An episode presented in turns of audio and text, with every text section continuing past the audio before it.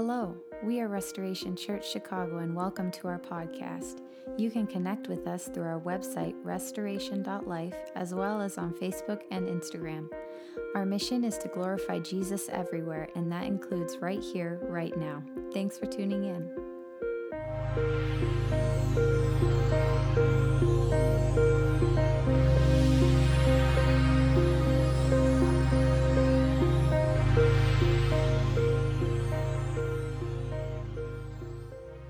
Want to welcome you guys. Today is December the 11th, and uh, as we all know, Christmas is around the corner. And wherever we look, we see people uh, decorating. We just actually started decorating our house this morning, uh, last Sunday, last Sunday night. So we're decorating our house with lights and with garlands and Christmas decorative. Uh, it is truly a joy to see and to experience as you drive around the cities. It helps put us in a festive mood even if you don't know what Christmas is.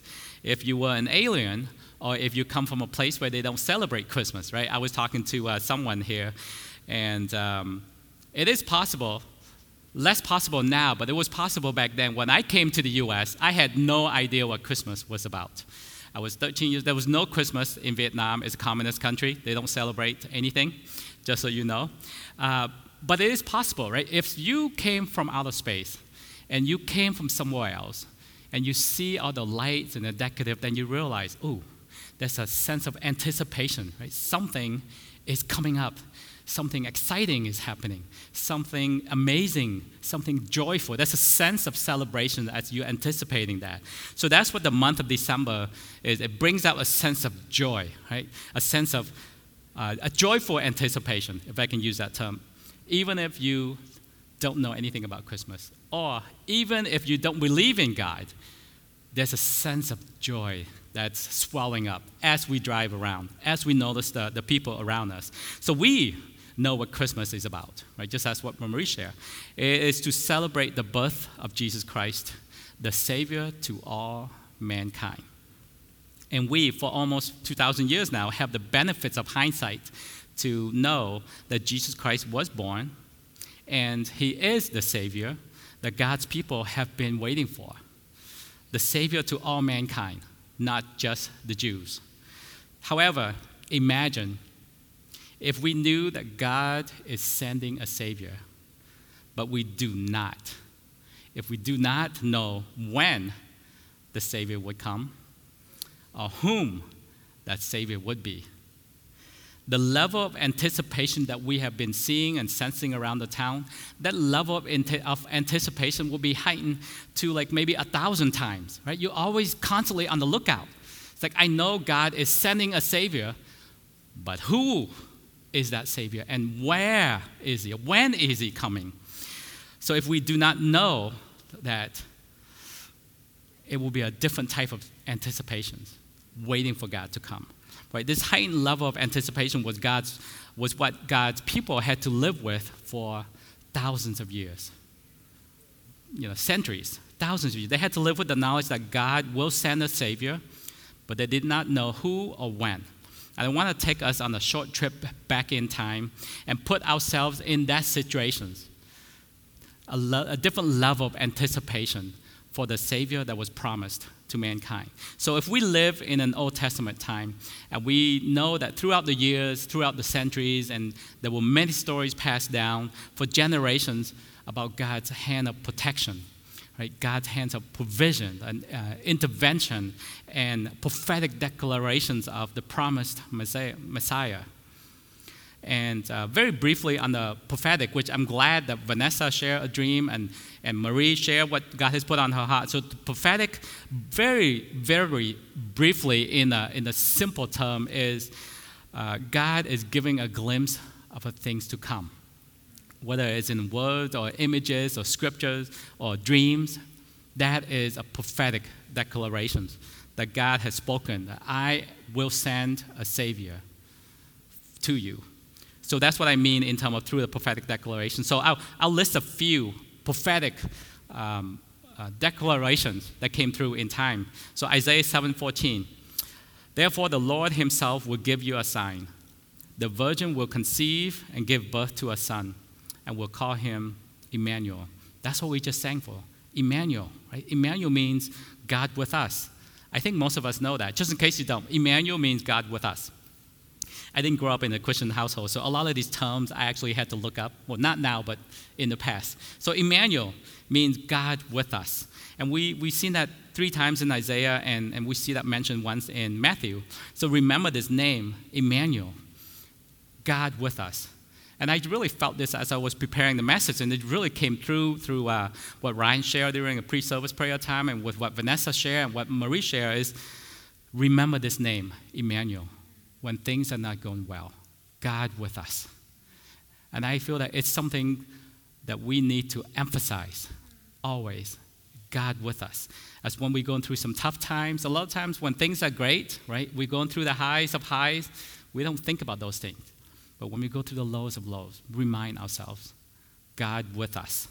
And I really felt to share that and speak that over us today and to know that God with us during the season of celebrating. And Jesus has another name, and it is Emmanuel, God with us. So, this prophecy, uh, the virgin will conceive and give birth to a son, and will call him Emmanuel, is fulfilled in Matthew 1, uh, verse 18 to 23. So, keep that in mind. Isaiah lived roughly 800 years before the birth of Jesus. So, just imagine there was something that was spoken in the 12th century AD that one day you will have a little piece of material that you can look and see all the news worldwide. Just imagine in the 1200 B, uh, AD what people would think, right? That's what Isaiah said. One day a virgin will give birth to a son. And obviously that's an impossible. It's humanly impossible, but it will be possible. It was only possible through a supernatural intervention. Another one is from Isaiah 9 6. For to us a child is born. We just sang about this. To us a son is given, and the government will be on his shoulders, and he will be called Wonderful Counselor, Mighty God, Everlasting Father, Prince of Peace. So these two are often mentioned around this season. But let's not, let's not brush through these verses because we hear them all the time. We hear them all the time, and sometimes it becomes, it kind of goes in one ear and goes out the other ear. But let's slow down and look at this. The government will be on his shoulders. There's authority rule and reign of Jesus will be on him.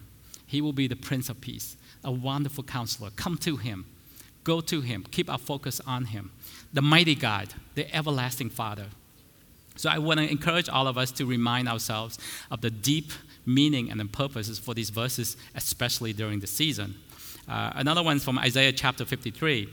Uh, I, I'm not going to list that on here for you, but this chapter speaks to how Jesus, our promised Savior, would live, which we can see that through uh, the first three verses as a suffering servant, and then uh, from verse 4 through 12 is like a substitute, a sacrificial offering for us. Jesus indeed lived out Isaiah 53. And also, we hear the stories of the three wise men, right? Whenever you go, the, the nativity scene, and you see the three wise men and the baby, and it's all very nice and cute, just like what Marie said, uh, just a little baby. So, the three, uh, the three wise men, they knew the birth of Jesus, why is that? That is something that I've always wondered. How did three wise men, nothing to do with the Jews, nothing to do with God's people, knew of the birth of Jesus? It's because they have studied the history of mankind. They were seeker of truth, learner of knowledge. And what God spoke to the prophets and what God has promised regarding the Savior, they study all those things from an unbiased standpoint. They have been waiting also with heightened anticipations for this promised Savior, not just for the Jews, but for all mankind.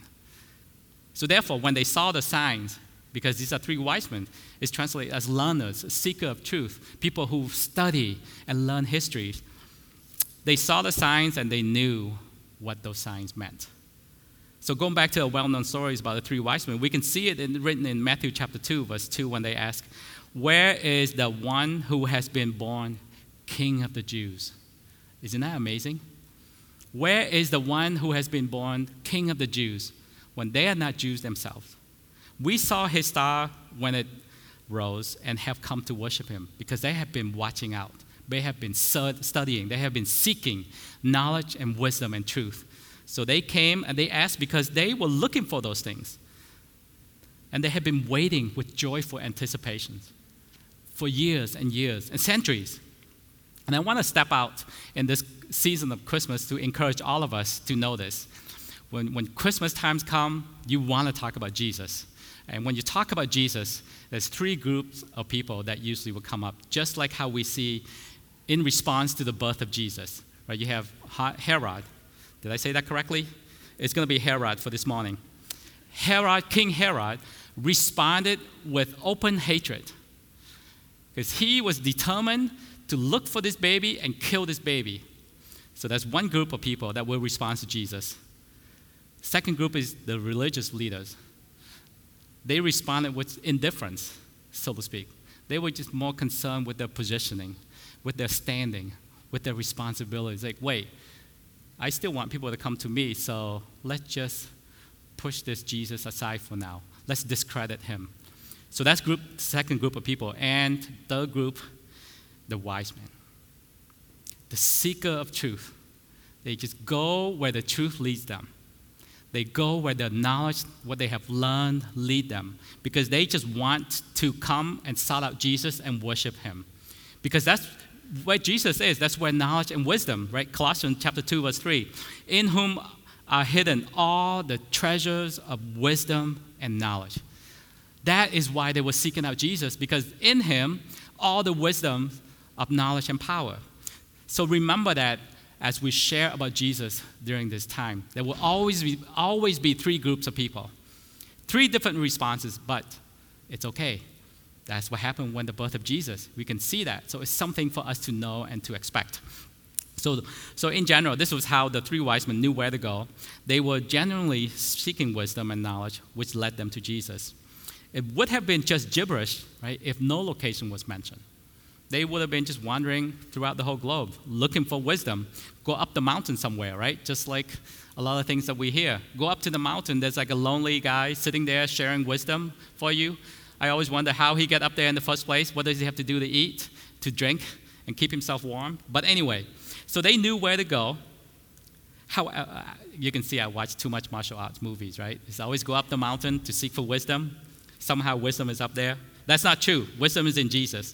So, however, a specific location was, was also spoken about through the prophetic words. That's why these three wise men have learned and studied. So, we can see this in the book of Micah. Um, Micah chapter 5, verse 2. But you, Bethlehem, though you are small among the clans of Judah, out of you will come for me one who will be ruler over Israel, whose origins are from of old, from ancient times. That's why they knew where to go. And this was written roughly 700 years before the birth of Jesus. Again, these were things that were written, prophetic declarations for, for the, the coming, the promised Savior. God knew. He knew even one more. After Adam and Eve were tricked by the devil, that he would eventually need to send a Savior and promised to do so in Genesis 3:15. And I will put enmity between you and the woman, and between your offspring and hers.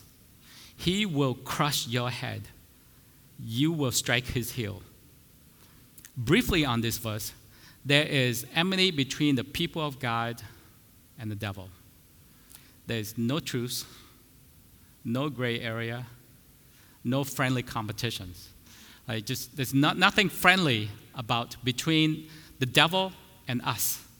Nothing friendly. Enmity. Enmity means feeling of hate, intense hostility. So a lot of time we watch sports and we see you know, competition and people are competing. It's not the same thing. It's, it's meant to kill. It's, it's almost like you guys ever watch? I watch a lot of movies. You know, the Road Warriors, right? two men enter, one man leaves. You guys, if you don't know what I'm talking about, maybe I'm.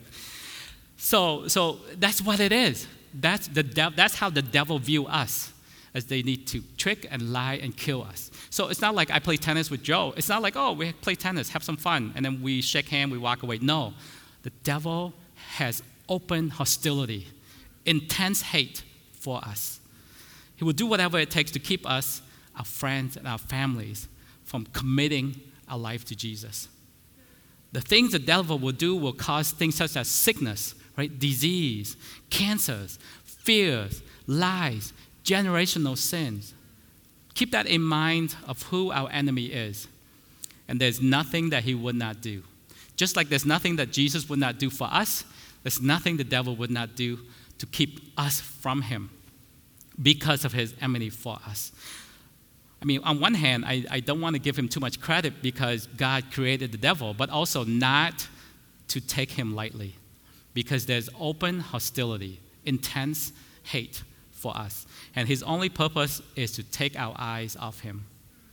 His only purpose is to take our focus off him, to cause us from committing our lives to him. Just like to, to put this in, in, in, the, in the context of today's age, like an illustration I want to use is let's say if you know someone that is constantly trying to steal your saving account, right? If, you if you know someone who is constantly trying to steal your 401k, would you, whenever he's around, would you want to keep an eye on him and make sure that he doesn't know anything about you right? You don't want to give him like these games that you see people, oh, what's your first name? What was your first pet? It was like, don't give him any of those things. Don't give him any hint about your past, anything. Think of it like that. The devil has intense hostility for us, and he wants to steal our inheritance. So keep that in mind. That's what I use the term 401k, right? That's our retirement plan. That's our eternal inheritance. He's trying to steal that and take that from us. So do not give him any password. Do not give, don't not be friendly with the devil. He's not friendly. Keep that in mind. So always remember at the same time, the second half of Genesis 3, verse 15. He will crush your head. He will crush your head. And you will strike at his heel, but Jesus will always prevail, and he will always be victorious. So keep our eyes and our focus on Jesus. And that's what we sing about. That's what we always want to keep it about Jesus. It's not about the name of any organizations or any persons or any skill or gifting. Keep our eyes and our focus on Jesus. He will prevail. So then, do not let the situations or the environments that we're in distract us from our victorious King. Good? Good. So, and, um, another illustration to help us have a glimpse of what the Jews, God's people, had to go through for centuries in, in terms of waiting with heightened anticipations to the point of desperation is from another movie. I can only use movies. I, I need to come up with better illustration, but I only know movies because I love movies. I, uh, I joke that my kids are movie heads, but they got it from me.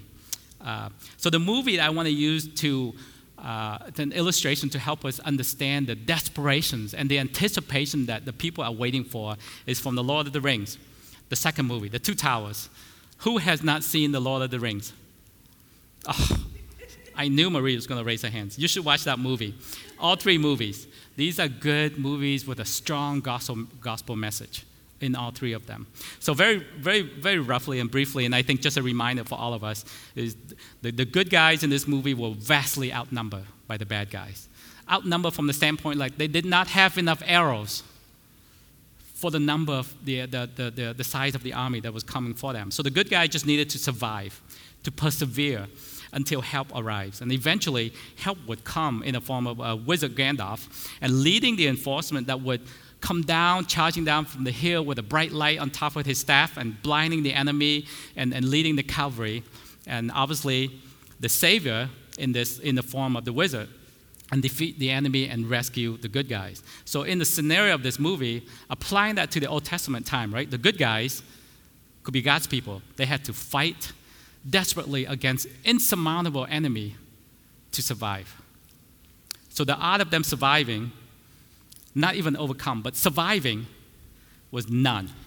Not even slim, right? A lot of time we hear the odds of, of doing, doing something is like slim and none. The odds of them surviving, not overcoming, is none. Not even slim.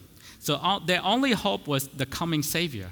The promised Savior, according to that line in the movie, spoken by Gandalf is Look to my coming on the first light of the fifth day. At dawn, look to the east. So that line was spoken in the beginning of the movie, and the rest of the movie is about the good guys surviving until the fifth day. So at least in this movie, they knew they just needed to make it to the fifth day.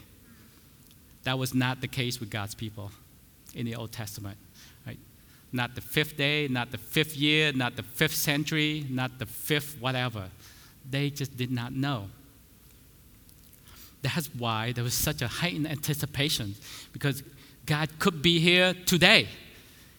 The Savior could be here today, tomorrow. They had to constantly keep an eye out for the Savior that is coming, the promised Savior. And they, they believe in God because they have seen God's faithfulness. They had seen His provision. They have seen His leading to them. And I believe that God waited so long to send Jesus because we, as the people, God's people, they needed time to finally accept that we cannot save ourselves. Can I say that? I'll be honest. I had a season where I thought, you know what? It's all about me. It's all on me. If I can survive, if I can do this, if I can do that, I can solve problems. I'm practical. I'm smart. I read books. I know things.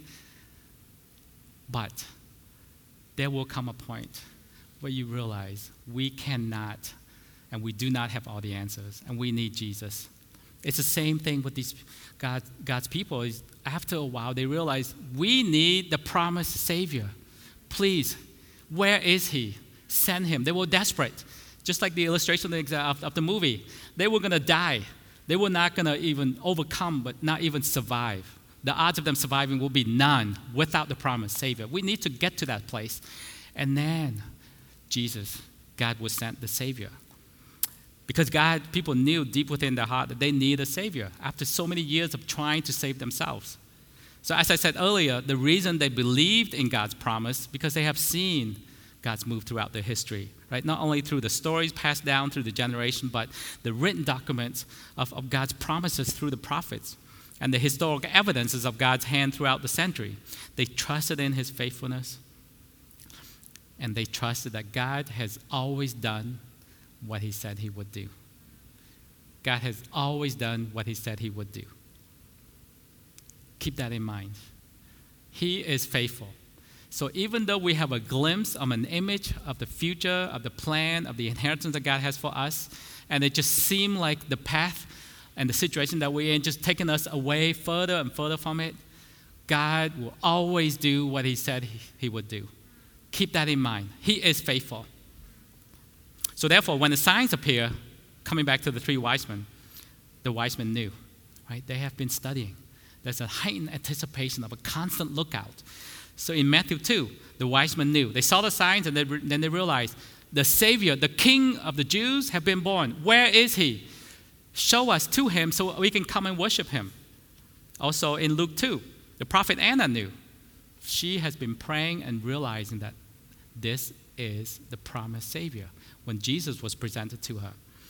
I want to begin slowly bringing this morning to a close with um, Luke chapter 2, verses 10 and 11.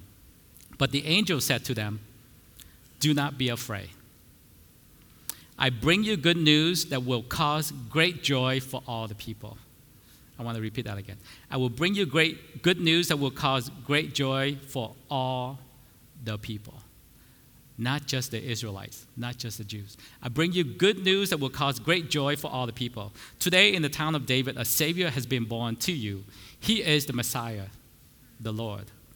Just a side note this angel was the first preacher I bring you good news that will cause great joy to all the people. See, that is something that we may want to try, especially with Christmas around the corner. Jesus is the good news that will bring great joy to all the people. So, the Savior that God is sending, Jesus Christ, to take our sins and die on the cross as the final, ultimate sacrifice for all the people so then we, all the people, will be saved spiritually. So Jesus came as the ultimate gift for us, to us, so that we can have eternal life and be in relationship with our Heavenly Father. So those two go hand in hand. Right? We cannot be in relationship with our Heavenly Father because He is eternal. So we need to have eternal life. When you have eternal life, we have relationship with our Heavenly Father. And that's what Jesus came, is to save all the people from eternal hell and condemnations. So keep that in mind as we spend Christmas and see friends and families and that those that we don't get along with very well, those that we disagree with. Jesus came for all the people, not just the people that we like, not just the people we think that are cool, for all the people. Right? Jesus came to save all the people from eternal hell and condemnation. Jesus came to save all the people from the lies and the bondage that were put there by our enemy, the devil, uh, to break off generational sins. Remember, open hatred, intense hostility of the devil. He wants to lie to us, lie to our friends, lie to our families about what we need, about who Jesus is. We, unlike the Jews back in the Old Testament time, no longer have to wait in heightened anticipation. Right? We don't have to anticipate, oh, Christmas is coming, so I need to wait. No, we know Jesus is the promised Savior. It's just Christmas is just a time to celebrate the birth of Jesus. But He is already here. We know Him. He is the promised Savior. We know who is the promised Savior. Who will bring great joy for all the people? The anticipation is over, right? If you guys ever um, have gone through a situation and you look back, like hindsight was 2020, where man, if I know now what I knew then, I would do things much differently. Maybe it's just me. I've had many of those those experiences where, like, man, if I know now what I knew then, I would probably behave, act, and make different decisions. Now that we know who is the Savior, Let's not live with any type of anticipations that He's going to come and He's going to do all those things. He is with us. Emmanuel, God with us. He is already here. Let's focus on Jesus. Keep our eyes on Jesus. Help point people to Jesus so then they can receive the Savior, so they can have the good news, so they can have the great joy that we have through Jesus. So thankfully, we don't have to wait anymore, right? We know who is the Savior, so let us celebrate Jesus, not Santa Claus, not happy holidays, not Santa Claus, okay? It's Jesus. It is Jesus. So let's point people to Jesus. That's why we celebrate Christmas. Point people to Jesus, the promised Savior. Let's proclaim to everyone around us because proclaim Jesus because the devil is still desperately desperately, desperately trying to spread lies to our enemies. I have this joke with my kids, right? You know how they're in school and they talk about Santa Claus, whether you're naughty or nice, and Santa Claus is going to bring you a gift. I usually ask them, which these two are a little bit older, so they, they know what's going on. But with Joe, it's like, Joe, do you want Santa Claus to bring you gifts, or you want mom and dad to bring you gifts? You tell me. he will realize very quickly that Santa Claus does not bring any gifts. He gets gifts from mom and dad because of Jesus. Because of Jesus. So let's not play along with the lies. And let's speak the truth in terms of this season of Jesus, of why we celebrate Christmas. Because the great lie now, as it was in Genesis 3, that we're perfect, right? We don't need anything. We, we don't need a Savior. Why would we need a Savior, right? You, can, you work, you have jobs, you can buy things that you want. The idea that we're perfect and we can do whatever we want, we can be whoever we want, as long as it makes us happy. That is the great lie. That was, you see that in Genesis chapter 3, and it's still happening right now, but it's just communicated to us differently. This thinking, this mindset of us being perfect and we're good, we can do and be whoever we want, takes away the understanding of the consequences of our decisions, the consequences of our actions. So if we think that we're perfect and we can do whatever we want, we will never make mistakes, right? And we will never have to, and we will always be justifiable for our actions and the decisions that we make, which leads to never have to admit that we have sinned or we need a savior. So this is the great lie of our enemy. Remember, I'm going to repeat this until you guys are sick of it. He has open hostility, intense hatred for us. It's not a friendly competition. It's not like, yeah, I'm going to compete against that team, and then when we go away, we're done. No. They are intent on stealing your saving account, your 401k, and all your retirement that you have saved up. He intends to do that, and he will not stop until he's done it. And he will not be satisfied until he has taken away our eternal inheritance. So keep that in mind.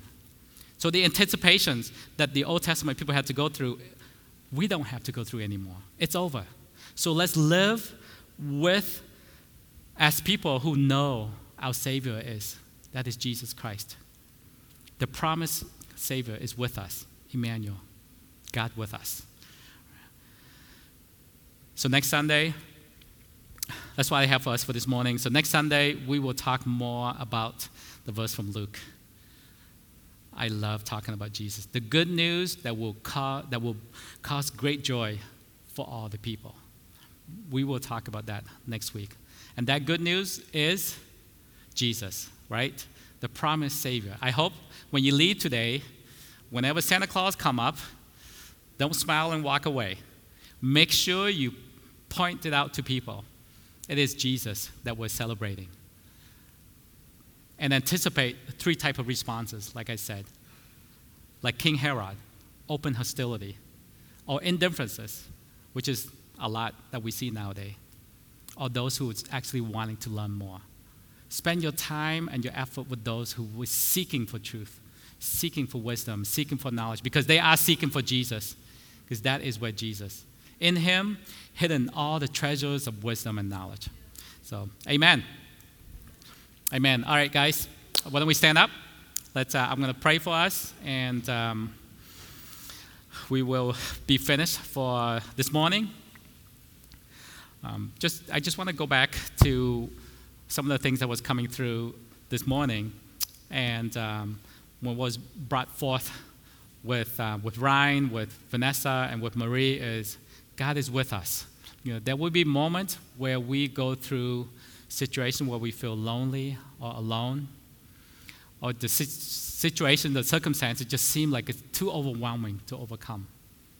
Just know that Jesus, his name is Emmanuel, God with us. He's with us always, through the high of highs and the low of lows. He is always with us. He is faithful, and he will do what he had promised to do. And he is the victorious king. So, Father, we just want to thank you for you, Lord. I just thank you for who you are, Lord. I just thank you for Jesus, Lord. We want to thank you, Jesus, our promised Savior. Thank you for all that you have done, all that you are doing, and all that you will do in us and through us. And thank you for the gift of eternal life. We just pray, Holy Spirit, that you will strengthen us through this time. Give us greater revelations as we seek you, as we push more into you, Lord. Holy Spirit, I speak against any distraction that will take our eyes and our focus from you. Take our focus away from the celebrations, from even the anticipation, and focus on you, Jesus, our King, our Lord, our God, and our Savior. We love you and we praise you, Lord Jesus. And we pray to all these things in your mighty name, God. Amen. Thanks again for listening. We hope you were encouraged. Don't forget to connect with us through our website, restoration.life, as well as on Facebook and Instagram.